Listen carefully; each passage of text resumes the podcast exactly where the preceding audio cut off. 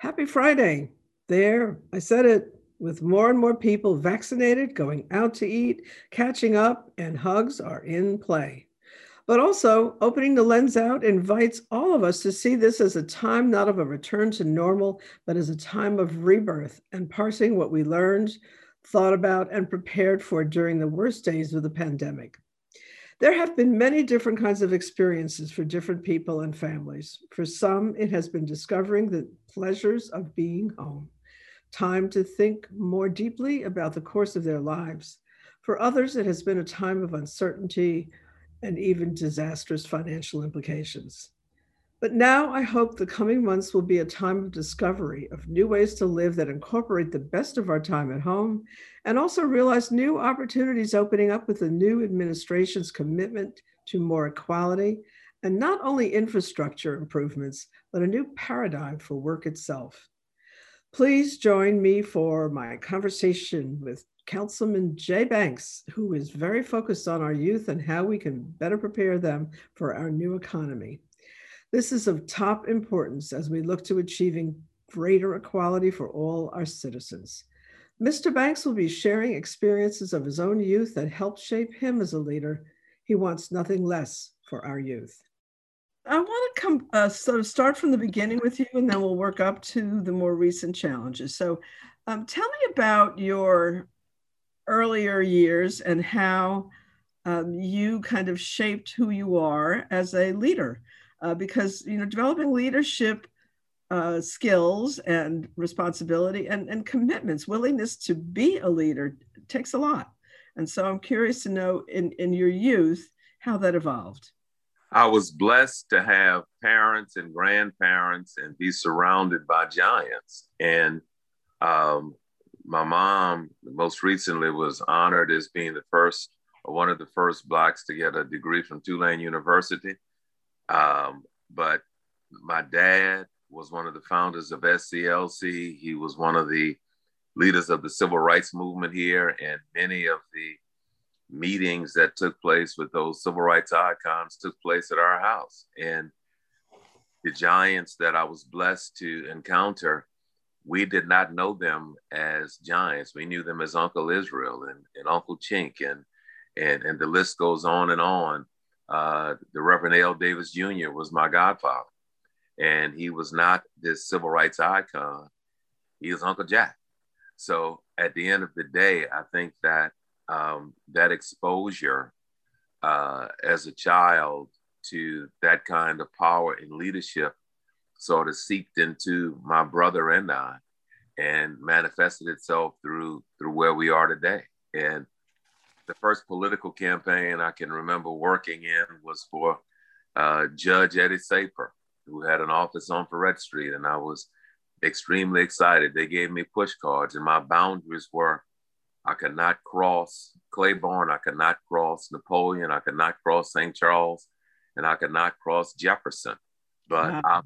I placed a push card at every single house in that boundary on a bicycle. I was just so excited to do it, and I think that's where this this bug, uh, this this this virus in me started with this uh, political stuff, and then moving forward, I had the pleasure and blessing to be hired by Dorothy Mae Taylor uh, to be mentored by Oretha Castle Haley, and you cannot be around those types of people Mm-mm. and not pick up this need. And then further down the road, uh, Singleton, who in essence, uh, who I refer to him today as my second dad. Um, the kinds of people that have been stalwarts in this community in terms of community service and trying to make this community better for all of its citizens have just been been parts of my life throughout and and I cannot escape who I am or where I come from and I think that's where it all started which is what got me here today. This this this being exposed to these people who were genuinely committed to trying to improve the quality of life for everyone.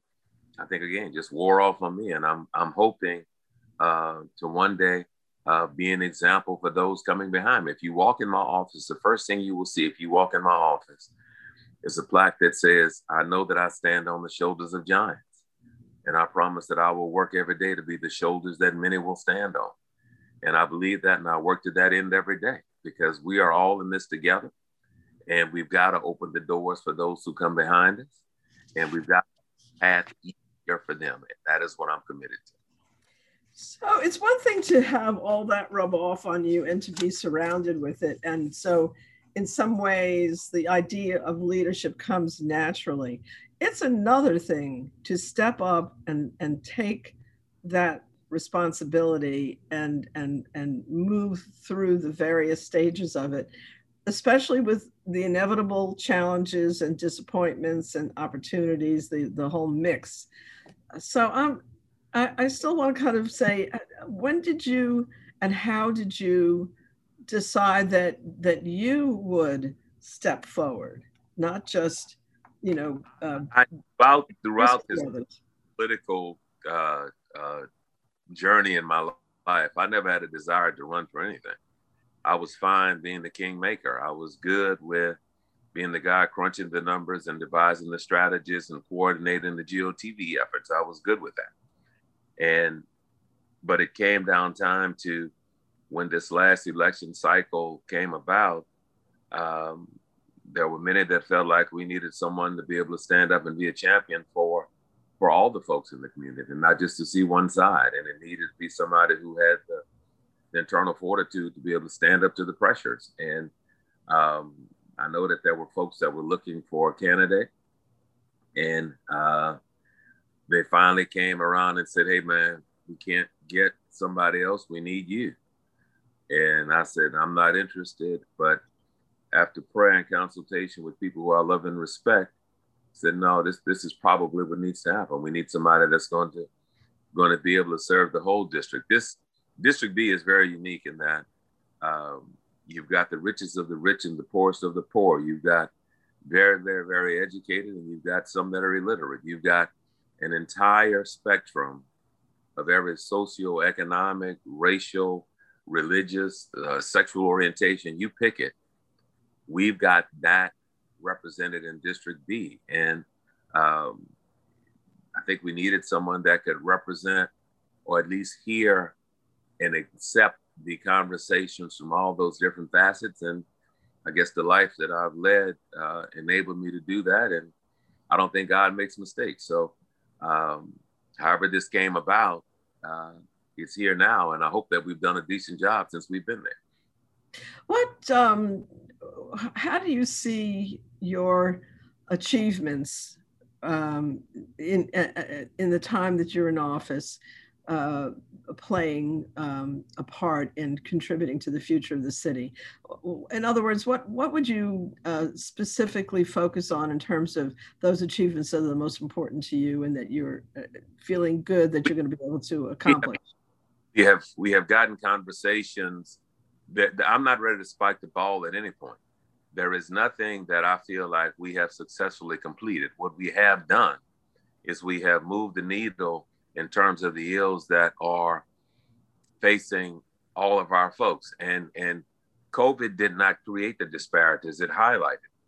COVID showed how real the disparities are. So the efforts to um, get these conversations going about increasing the minimum wage, so the people that actually prop this economy up can afford to be here. The idea of we've got active discussions and active efforts taking place right now to increase affordable housing, and it's one of the most frustrating parts about this journey is when I talk to people about affordable housing, this concept that affordable housing is somehow some kind of negative thing is just crazy. The reality of it is affordable housing encompasses police officers and postal workers and school teachers and, and everybody. And, and it's not just uh, this, this vision of a certain segment of the community of a certain economic ilk the reality of it is affordable housing is something that we have to be intentional about because New Orleans should not be a gated community. It shouldn't be that that just uptown is is for all very rich, affluent people who bring in folks from other places to support them. This community is is is is is for all of us. And I'm excited that we have gotten that ball moved somewhat. But again, I'm nowhere near ready to spike the ball we talk about crime. This whole idea about uh, yeah, I guess the, the police are necessary, but we will never arrest our way out of crime. We've got to stop creating criminals. The fact that we've got substantive discussions happening, even putting money now into early childhood education, is something that is extremely critical and important. No, I'm not ready to say we've done it. No, we've not. But what we have done is that we've at least got the conversations going, and they will be ongoing to get to where we can spike the ball.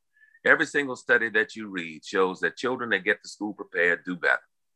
Certain kids go to school with a 10,000 word vocabulary, they finish all the way through high school and go on to college. Other kids that get to school with a 2,000 word vocabulary, sometimes it turned off by the time they get to the third grade. It doesn't take a rocket scientist to do the computation. If we prepare our children, they will do better. Now, let's flip the script. Investing in education makes far more sense than throwing money away in incarceration. When you look at what it costs to educate somebody and compare that to what it costs to incarcerate somebody, it's a no brainer. We get value out of an educated working population, yet we spend way more money locking people up. It makes no sense. If we spend money early, we will avoid the responsibility of having to spend money late. Now, you're never going to make crime go away. I get that. But what you can do is you can eliminate the option or the likelihood of the option for so many people. If the option now is somebody making $7.25 an hour or 750 whatever the minimum wage is, or $2 an hour plus tips, or go and rob somebody, well, rob somebody is too close to the top of a choice. We need to make it so that these kids have the opportunity to go and make real money and sustain themselves so that the option of doing something nefarious like robbing somebody isn't a consideration ever. Right now, that economic choice is too close to the top. And until we address that, I think we're going to be dealing with this. So we've got to flip the script and start looking at this from the beginning. When you talk about our kids, we've got to be intentional. Whether or not you physically conceived them or they physically exited your birth canal, it doesn't make a difference. There's no force field around any of us. There's no, there's no safe haven anywhere. We're all interacting with each other and we've all responsible for each other. Now, again, I'm not suggesting that anybody say that this is my biological kid, but whether they're biological or not, they're all ours and they all interface with us. And I think we ought to be engaging them positively because if not, there's a potential that we can be engaged negatively. We need to understand that. Support services are critical. You've got parents that are working. The disparity study showed it costs almost $18 an hour to have a minimum lifestyle in all these parishes. However, we got folks working at $7.50 an hour. Now, how many hours you got to work to get to 18 if you ain't making but seven? All parents of bad children are not bad parents. Sometimes they got to be there 14 hours a day working to keep the lights on and to feed them. So if you're at work, then you can't be home watching them. But if you didn't have to work 14, 15 hours a day, you could be a much more on hands parent. Now, in those instances where we've got those folks that have to face that lifestyle every day, then we ought to be intentional about having programs and services to keep those kids engaged. After school programs, youth programs, I came from the Dodge YMCA. You have to have something constructive for these kids to do to keep them focused and in a direction. It's not rocket science. So I want to just add to that because this is something that I feel extremely strongly. I really do not um, listen and focus on um, policing, criminal justice system crime. I focus on education, just as you're saying. But uh, slightly, um, and I agree with you that early childhood has been proven. I mean, it's just the data, the facts are there. But the other thing that's really critical is that our um, kids in New Orleans, our students in New Orleans, are prepared for the new economy. And that new economy um, involves um, a, a, whole different set of skills than were important maybe even 10 years ago. So making sure that they're getting training in technology, um, and I maintain, and a lot of people that I, I know that I associate with uh, agree that the creative industries skills are very important because that's a growth worldwide, and other cities and other parts of the country are chasing that hard. So, are we preparing our students for this new economy, the technology, the creativity, um, the science. And so more and more you're hearing STEAM instead of just STEM. So it's all about science, yes, but it's and technology, but it's also about the arts. And I even had um, a uh, work somebody who works with students at Ben Franklin say to me, you know, it's now STREAM because he said it's it's STEAM plus R for robotics. So there's a, an awareness, of course, of AI and the robotics and how uh, what kind of a role those are going to play. And there's all kinds of issues sociologically with them, but they are also future jobs. So, uh, yeah. how much have you been thinking about high school? Well, let me let me let me first start by saying I am 100% in favor of educating our kids with new technologies so that they can be rocket scientists or robotic engineers or uh, creative. Uh, folks do things with computers now that, that, that folks couldn't dream of 30 years ago. I'm 100% in favor of that. But I think we don't need to ignore the fact, and I have never asked you this question, but I'm pretty sure that you know someone who's got a master's degree or a, a doctorate degree or even a bachelor's degree that's underemployed, unemployed. But I'm going to guarantee you, you do not know one unemployed plumber. You do not know one unemployed electrician unless mm-hmm. he or she uses it. So having those high tech opportunities, I think, are real. But I think we lost something many years ago when we took vocational track, vocational tech training out of the schools. Those jobs are critical too. And I saw something that popped over the other day. You got plumbers making $75 an hour. All right. Now, if we ask train, me how, ask me how many listings I have in my directory for plumbers and electricians. Yeah, well, I, I know what you're saying. Be able to to have those kinds of skills. Now, I'm not saying to ignore the the the the the, the Harvards or the Dillards or the Tulanes of the world, but we need to be looking at more opportunities because every kid is not interested in doing that. But kids that get the ability to be able to sustain themselves end up being very successful.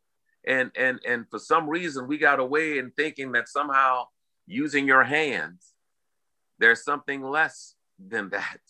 There is nothing wrong with that. And again, plumbers, electricians, those kinds of technically trained people have pretty good livings. And and nothing from steam, STEM, stream, and all that other stuff, that's fine too. But let's not ignore that we're going to be needing all of those kinds of services. So we need to be intentional on preparing kids to do all of that. So if we've got some that, that are, are inclined to be robotics engineers, no problem.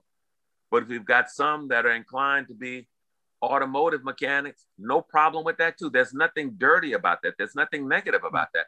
But I, some, I, agree with, I, I, agree with you totally. I, I, I, we, I agree with you, and I understand sorry. When we talk about vocational tech training, somehow some people equate that, uh, put a stigma on that. That's crazy to me. As long as we educate our kids so that they can sustain themselves, as long as we give them the skills necessary that they can support themselves and their families, that's a win. If we graduate 500 people from ABC University and they can't get a job, what have we accomplished? All right. I would add to answer that. I would add to answer that. I, I, I totally understand what you're saying. I totally agree. I, I, I certainly wasn't trying to. I, don't have the attitude that those are not good skills to have. Um, I deal with more people in the trades than any other category. In, in fact, any homeowner does. But um, also, what concerns me is, and, and I feel like I lost out on this in particular personally, and that is training in business, training in how to run a business, training in entrepreneurship, training in and not only ha- having that skill but but being able to have be your own business person and more and more we're trying to make sure that that our uh, folks are um, in, in, in uh, are in the lead and not um, being subcontractors, then they've got to be able to run businesses. So to me, I, it's crazy that we don't have business training. I, I took Oh my God, home ec. Okay, I'm, I'm, I'm ancient, right? So I had home ec. I, I didn't need home ec. Quite frankly, I'm not that interested in home ec, but I wish I had been trained in how to run a business because I'd be making maybe a dollar more or so than I am making if I was really a good business administrator. So that to me goes right along with the trades that you're speaking of. That the um, the youth that are, are going into the trades, hallelujah. But the ones who really do well are the ones who figure out how the, either they have the innate abilities or they have the trained abilities to run a business. And I, again, I will I will amen that. I think that this thing is multifaceted, but I also think that we have to step back and look at it holistically, and that these kinds of opportunities ought to be a part of the matrix. It ought to not be a funnel where we're trying to get everybody to get into Harvard. Everybody doesn't necessarily want to get into Harvard. And I think that's one of the things we've missed with education. But then it's also, I want to throw something when you talk about the home ec. Home ec was a, a lifestyle training um, curriculum. It taught you how to do certain things. One of the things that I think we've woefully missed in all of our educational system is financial literacy. We we talk about That's teaching kids, about. but we haven't talked to them about money and how it works. Financial literacy ought to be a part of every school's curriculum. Kids understand just how money works, how to make money work for you, and the problems you can run in if you don't use your money wisely, or the fact that you got to spend it in a way that benefits you in the long run. Financial literacy is, literacy is something that I think ought to be a core curriculum from elementary school all the way through. So you're talking about preparing our generations. All of those things I think are critical and essential. Now, people tell me that I'm Pollyanna and I'm naive and I, I want to save the world and fight windmills. But the fact of the matter is that makes sense. And it makes sense to get our kids prepared to be able to deal with having to live a life once they get out of their parents' house. And financial literacy is a basic component of that couldn't agree more. I really i really couldn't. It's hard though isn't it for you in in with your scope of responsibilities as a council person to move the needle in the education field? How do you try to do that? How, how do you uh, relate to the uh, people in education in, in, in a way that will have some impact? It is extremely difficult and it is extremely difficult because you know i get tagged with all the time that i'm not an educator okay I can see that, but I'm a very rational, logical thinking person. And the fact is, is that you've got folks that are dug in that have this vision or a path that they've got a degree in X, Y, or Z that says they're more qualified to see it than those of us who aren't. And I think that's where the wheels come off. But the fact of the matter is, is that if you look at it logically and rationally without any emotional attachment to it, some of these things that I'm talking about make sense. Now, I don't understand why the public school system has um, has done as little as it has with early child education. I'm involved in the process right now of trying to get that needle moved further. Hopefully, we'll be successful. I don't want to. I don't want to cast any aspersions on anybody. I can't undo what was not done.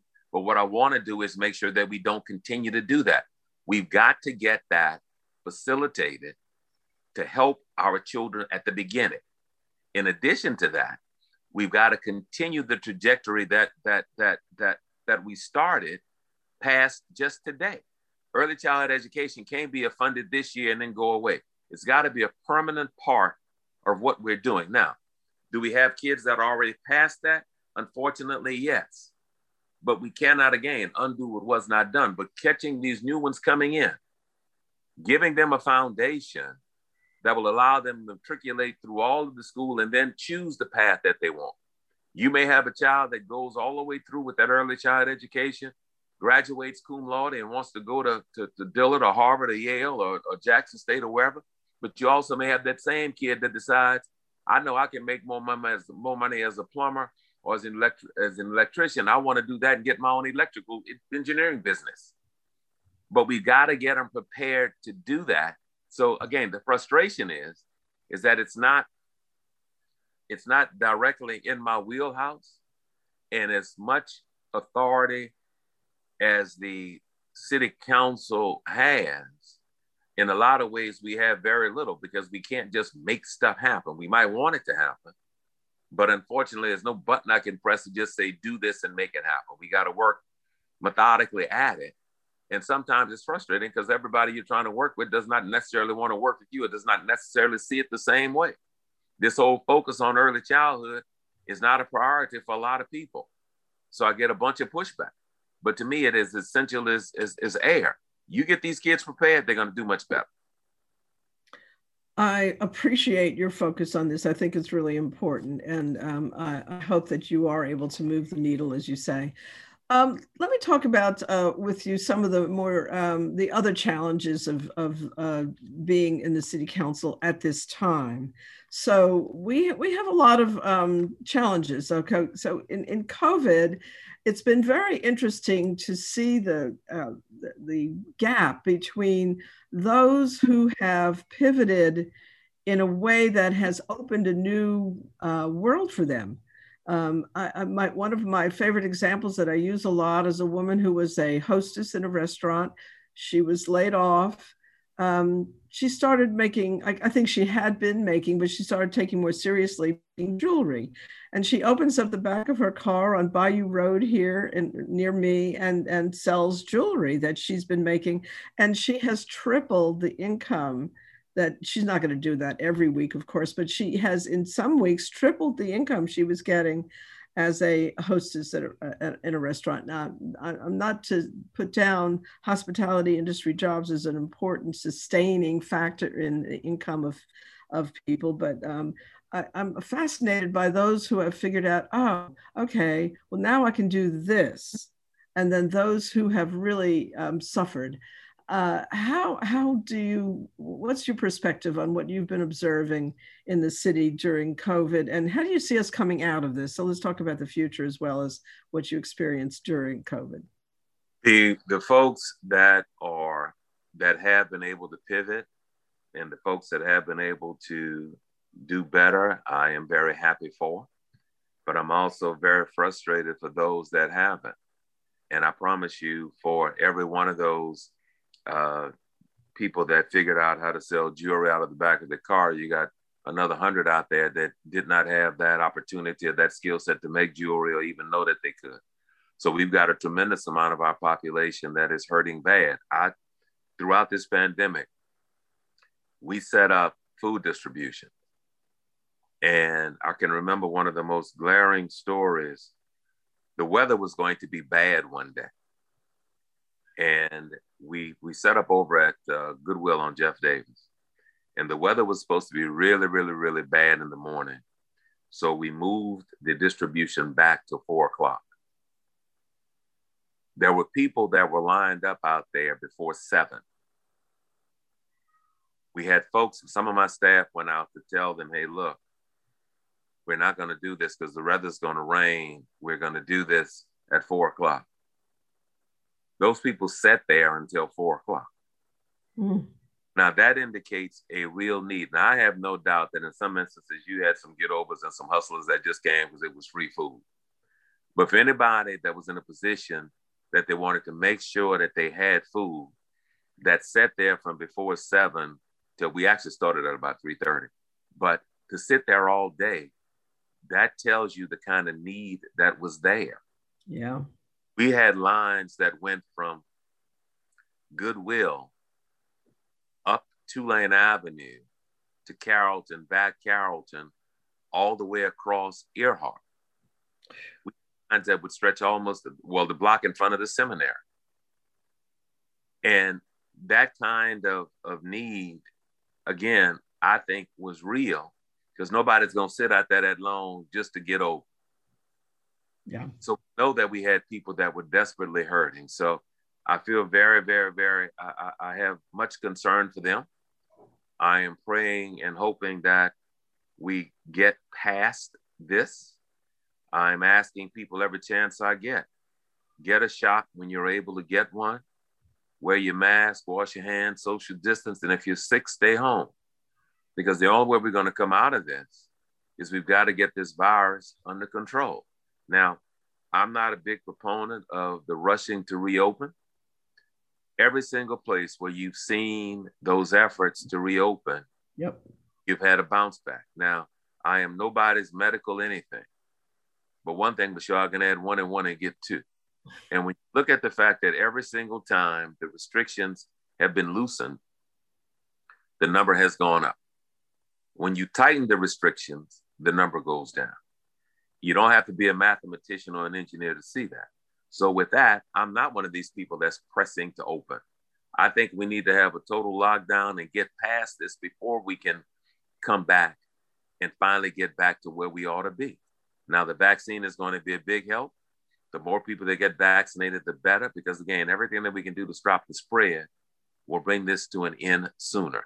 Because this is like a hamster on a wheel, just constantly running in a circle. We aren't getting anywhere.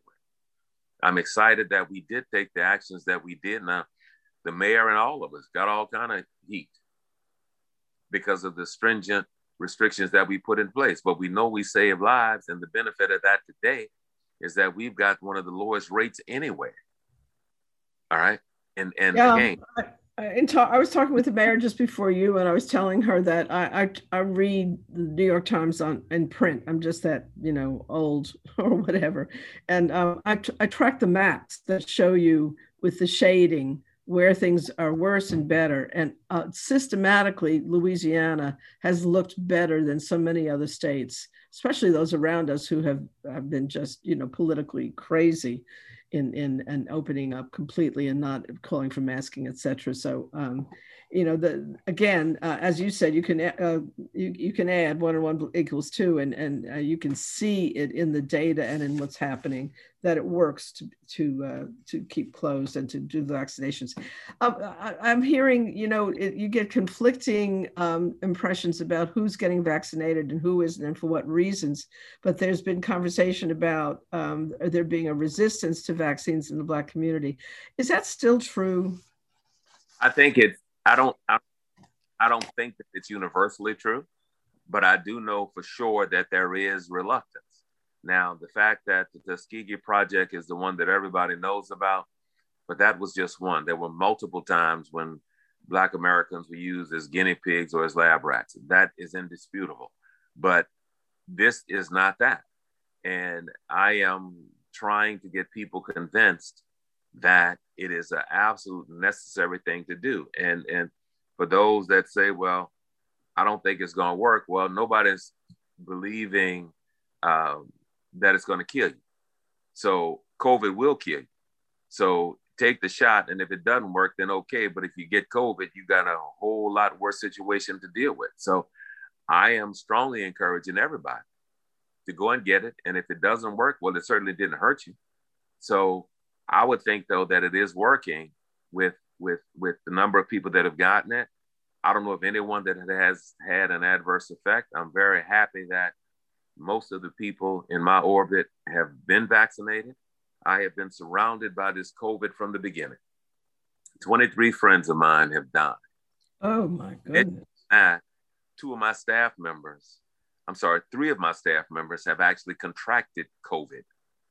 So I have been deluged with uh, COVID from the beginning. So I've got a keen appreciation for it and a real serious fear of it. So for those that accuse me of being overly paranoid, then I will gladly accept that because this has not been any game for me. And, you know, I talked to a friend who didn't know anybody that had died. And I tell him at that point, I had like 16 who had actually died. And at this point, that number is 23. And that is just something I don't think anyone ought to experience. And the seriousness of this cannot be, it cannot be understated. This is real. And and I will be so glad when enough people do what we need to do to get out of it. And this the ludicrousness of of people trying to make this some political issue. It was a political issue. The, the, the lack of preparation, the lack of response, the fact that we had knowledge of this thing all the way back in September, and this country did nothing to prepare for it, to pretend that it was going away, to dismantle the, the, the, the pandemic units, to do all of that craziness was political.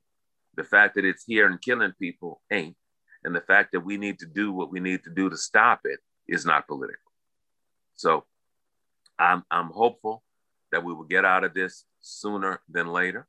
Our economy is a tourism based economy. We need people here. We need people doing what they need to do. But more importantly, New Orleanians are a social breed of people. We like being around each other. We like doing stuff. This is not the festival capital of the world just because it's the festival capital of the world because we enjoy communing with each other. You think about it, we got a festival for everything. And that's because people like potato chips, for goodness sake. so got a festival, and if you name one that we don't have, by you naming it, somebody will probably start preparation to get it done. That's right. Right. So not only do I want it for the economy, I want this thing to end so that we can get back to being who we are and what we are. And right now, it is very frustrating that I, I, I, saw you the other day, and if I had seen you in another period other than COVID, we would likely have hugged, but couldn't. I hadn't seen you in years, and then bump into you in a restaurant. Yeah. All right. But we would have hugged. Yeah. And that that just it's it's it's it's it's it's inside of all New Orleanians. Yeah. That, How do you see us? Um, let, let, let me go forward. Um, what's your vision or hope or uh, strategies for how we emerge from this? How, how, how's your view of New Orleans as we, uh, we we're not going to be ever, I, I, suspect what I'm hearing, completely rid of this, but we are going to move out of this crisis phase and we're going to um, develop, uh, let's call it a new normalcy, because I don't think the old normalcy is returned. We don't go back, we go forward. So, how going forward, what does that look like to you? It looks like, and I'm going to be, uh, uh, I don't want to be, be, be crass, but New Orleans is the best place to be if you got anything to have to overcome. So at the end of the day, if the new normal is wearing a mask, I promise you there'll be a mask festival. All right. We will be doing what's necessary to get through this to make that new normal workable. Now, what that is going to manifest, we still don't have the answers to this because the, the virus is writing the script and the virus is still writing. So until we know when the end of this is, we don't know how to adjust to be able to live after it's over because it's not over yet. But I'm promising you that we to have whatever's necessary to get through it. Now, hopefully between the vaccines and the mask wearing, I heard the studies too that COVID will never go away but hopefully we will get it under control enough that we can do Mardi Gras, we can do Jazz Fest, we can do Voodoo Fest and Second Lines and all of those things that we love to do that allow us to interact. But it may require that we do them with a mask. It may require that that instead of having 90 people on the Mardi Gras float, we only put 60. We don't know how it's going to end up because we aren't at the end yet. But I'm promising you, whatever that takes, New Orleans will make the adjustments to be able to deal with it. I'm promising you that. We are the most resilient community anywhere. Our folks can overcome anything and have demonstrated that. And we are going to do what needs to be done to get through it. I just can't give you the answers how it looks, but however it looks, it's going to be better here than it's going to be anywhere else. I hope you're right.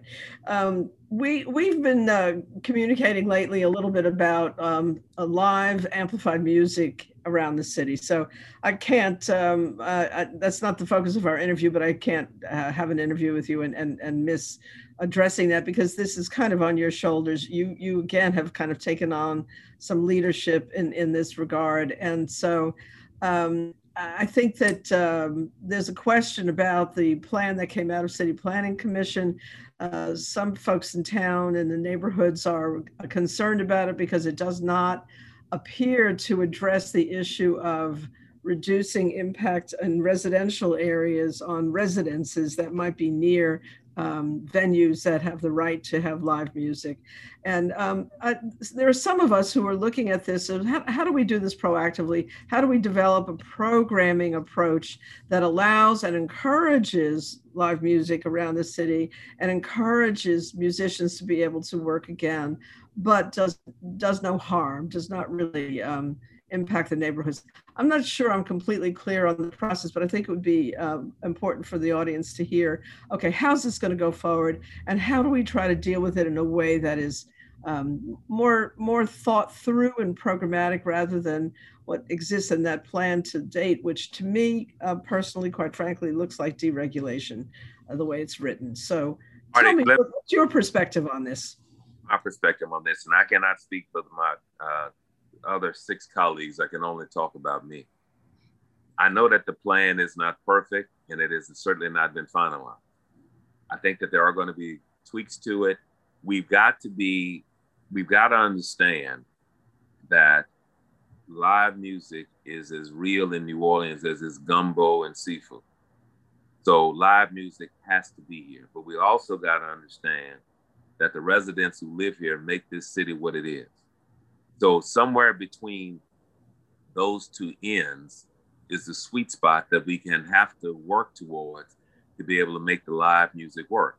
I don't live next to a music venue, so I cannot personally talk about it. But I grew up around the corner from one that uh, wasn't. It was a, a, a, bar called the Red Drag, Red Line, and I know that it definitely had negative impacts on the neighborhood. So I come from a position that I certainly don't want to go back to putting that kind of pressure on neighborhoods. But I also know that we've got to be able to make sure that this culture survives, and a major part of that is the music. So um, the plan is going to be tweaked. It is going to be amended, and I'm pretty sure that at the end of the day, we will have something that is closer to being palatable to all sides than what it is now. Nobody in a situation like this should walk away with 100% of a win because I get it that the music needs to happen, but the people that live there got to be able to sleep and get up and go to work. So there'll be there'll be a meeting somewhere in the middle between those ends. And again, I'm speaking specifically for me, but I gotta believe that my colleagues will be of the same mindset. What? Um, thank you for that. And um, you know, as I said, I I hope that we can actually advance live music by doing it in a way that is programmatically uh, supportive without doing damage. So that ultimately, I think that's what most people feel. There's nobody who lives in the city of New Orleans who doesn't want to promote and develop and encourage um, live music. I, I, think would be fair to say. I'm um, gonna because uh, you know I've gotten, but uh, you know this got to go.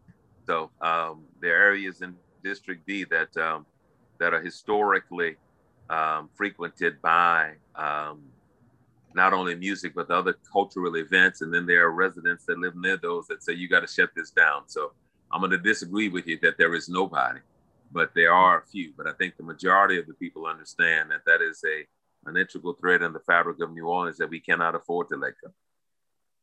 What do you personally hope most to achieve through your public service um, in generally, in general, not just as a council person, but in whatever is your next um, iteration of your public service life. What do you most? I, I mean, I certainly heard early early childhood and dealing with empowering people to have uh, the full lives that they should have. I heard that. Um, how would how how do you want to close our uh, talk? We are coming up in the end of it, and and tell me what do you what are you hoping to get done? What I'm hoping to get done, and it may sound very Pollyanna, but the fact is, I hope to leave it better than I found it. I hope that uh, the efforts that I've been involved in have made it possible for folks to to achieve more than they would have if I had not been here. I hope to be able to leave a legacy that uh, will perpetuate the idea that I stand on the shoulders of many. And I hope the efforts that I have put forth will be the shoulders that many will stand on. So it may be Pollyanna, but that's what I work towards every day. It's about uh, passing it on and making the folks that come behind us have an opportunity to succeed what we did way, way, way bigger and better than what we ever did. Thank you for that. And I just have to add a little footnote and say that one of the shoulders that I stand on that I, I, I heard you say that you do is uh, the first person who I really worked closely with when I came to the city doing political work was Oretha Castle Haley. I was a very lucky, lucky woman to um, uh, f- fall into her realm, and uh, we we had breakfast almost. Um, I, I don't know, two, three times a week at a little diner near the office where we were running the McGovern campaign. Um, that's how I came here initially. And um, she was my mentor. And uh, it broke my heart, truthfully, when we lost her too early. and um, I, I, still think of her as as just so wise and so intentional. She actually hired me to do the television media for Dorothy Mae Taylor, so I had an opportunity to work with her as well. And um, uh, those the shoulders that we have in this town are really amazing and significant and thank goodness for them and thank goodness for the shoulders that are working for us right now such as yourself i look forward to um, talking with you from time to time. I hope this isn't the last uh, interview, but I also hope to work with you in other ways, especially in my area of interest, the creative industries. Thank, Thank you. you. very much. Bye bye. Amazon is increasingly in the news for inhumane labor practices. Um, I, for one, hate the idea of trading live experiences in stores with human beings, with other people, for shuffling packages in a dark warehouse. Uh, but worse than that, it, they just they don't don't make it easy for people to um, to work uh, and benefit from their work. So me saying it is one thing, but I want you to hear from someone who's actually um, an expert in labor relations. Um, she's not necessarily uh, um, uh, someone who's worked in an Amazon plant any time in her life, but um, she knows a lot about what it means to be able to um, organize and um, get better conditions for workers. So with that introduction, we're going to go to Erika Zucker. Hi, my name is Erika Zucker. I am the policy advocate at the Workplace Justice Project, which is a section of the law clinic at Loyola Law School in New Orleans.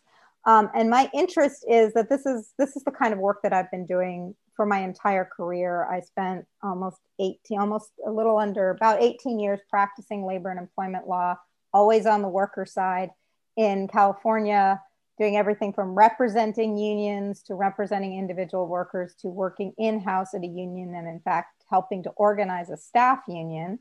Um, and now I do policy work focusing particularly on um, the issues affecting workers working for low wages and, in vulnerable, and vulnerable workers in Louisiana. Okay, well, that takes us right to our subject, and that is um, the Amazon workforce and the uh, uh, Amazon work policies.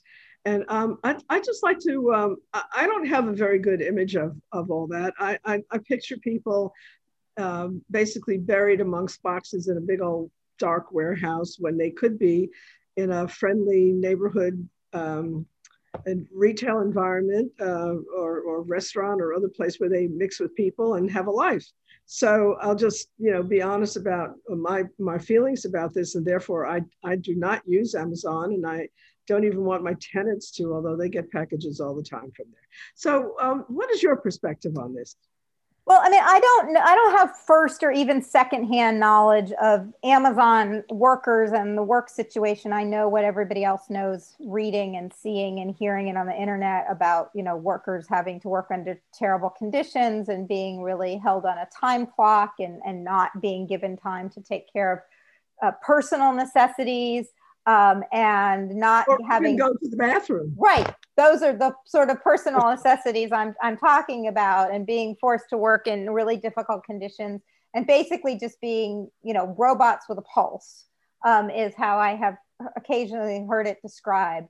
Um, and I, I, as a consumer, I certainly see the issue of what Amazon and that kind of, re, you know, remote delivered to your door retail ha- has done or, and has the potential to continue to do to our local businesses, to the individuality, to entrepreneurship, to the fact that I like to go into my local bookstore and have a conversation with the people that own it and the people who shop there and you know have a have an interaction with people that doesn't happen with the so-called convenience of finding something online clicking a few times and, and having it come to you. Um, and what that means for the local economy and the and the global economy, I think that there's there's a real disincentive to how important it is to our humanity to have a relationship with with the people who provide us the things we need to make our work our lives work what what is going on in a way of um, trying to help uh, those people who are working um, with Amazon to mitigate the, the uh, work uh, circumstances that they're living with? Well, know the, the one that's getting the most press right now has been that there has been a, an effort among the workers at the Bessemer, Alabama. Uh, I guess the, Amazon calls it a fulfillment center. It's a giant warehouse where they put all the orders into into boxes and ship them off. They have are as we speak. The votes are being counted in the union election that just took place there. The votes were happened over the last month or so, um, and you know that has the potential to, you know, make give those workers an actual voice in how their working conditions are, what their working conditions are, what their rate of pay is. You know, do they have time? You know, do they get breaks? Do they get a say in what shift they work? I mean, unionization means that there's a group of workers who get to sit down with their bosses at a table and figure out what what their workplace is supposed to work how our workplace is supposed to work and what happens when it doesn't so i, I think is you know it's interesting that really if you look at union, unionization historically in the beginning what was important was mitigating really bad work, working conditions during the early phase of the industrial revolution so-called um, secondly it was really um, a factor in creating a, a middle class. It, it helped manufacturing uh, workers um, be paid at a rate that allowed them to have a home, uh, send their kids to college. Um, so when manufacturing jobs um, were allowed basically to move offshore, and I, I understand that um, you and others feel that you know, a certain amount of globalization was inevitable. I'm sure that's true.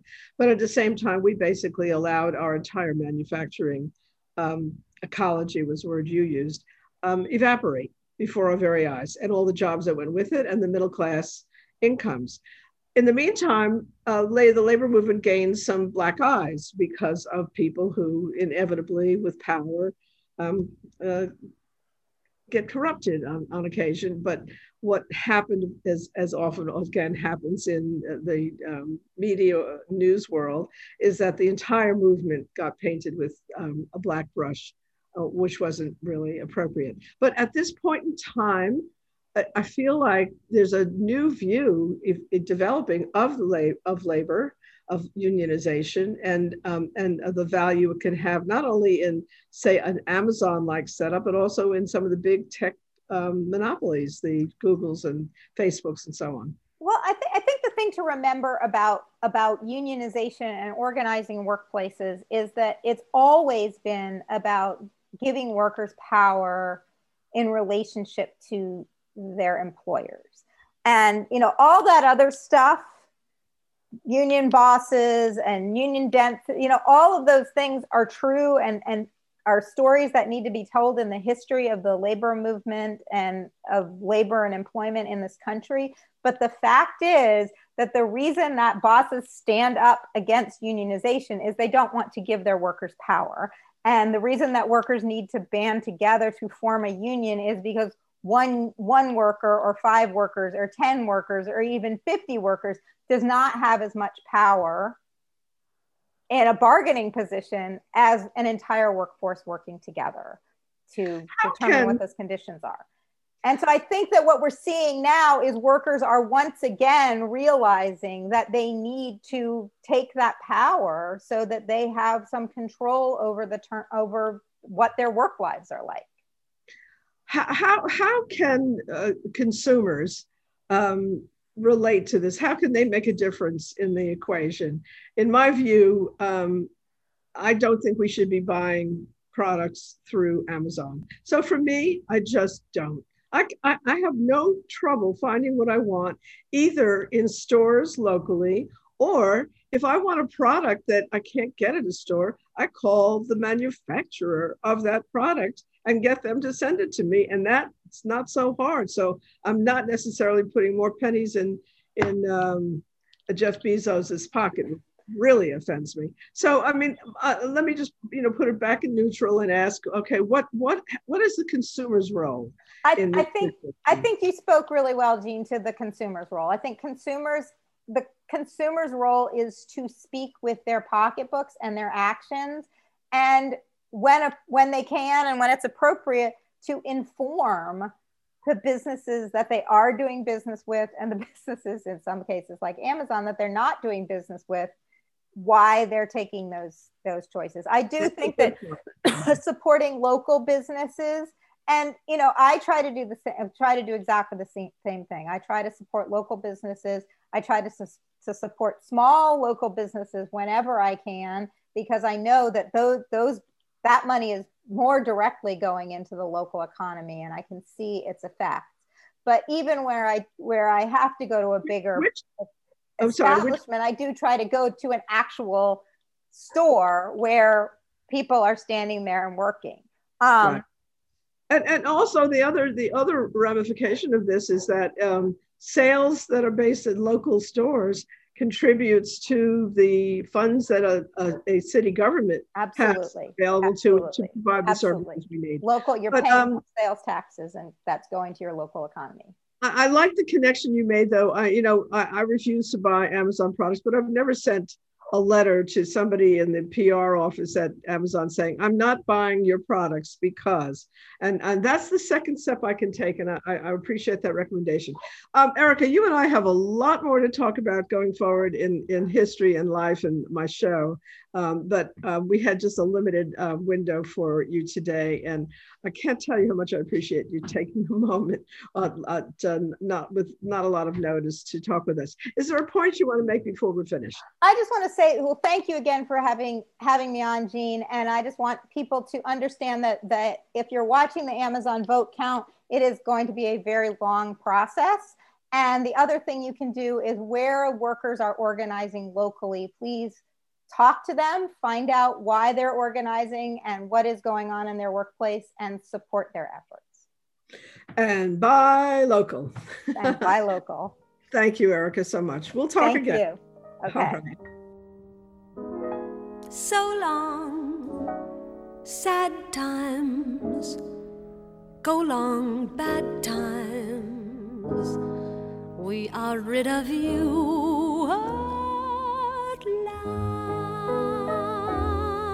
Past. Howdy, gay times, cloudy gray times. You are now a thing.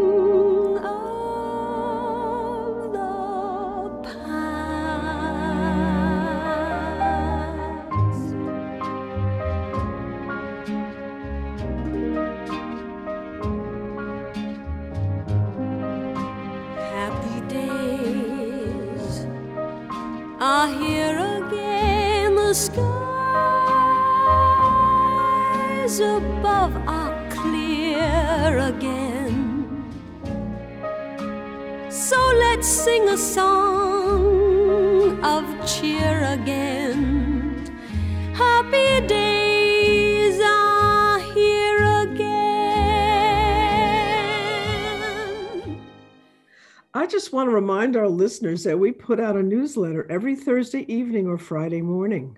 The newsletter includes information on the upcoming show's guests, but also a lot more, including news aggregated from other publications such as the New York Times, coming events and attractions, and images from events and places around our region. To be added to the mailing list, email your email to crosstownconvo at gmail.com. That's crosstownconvo at gmail.com.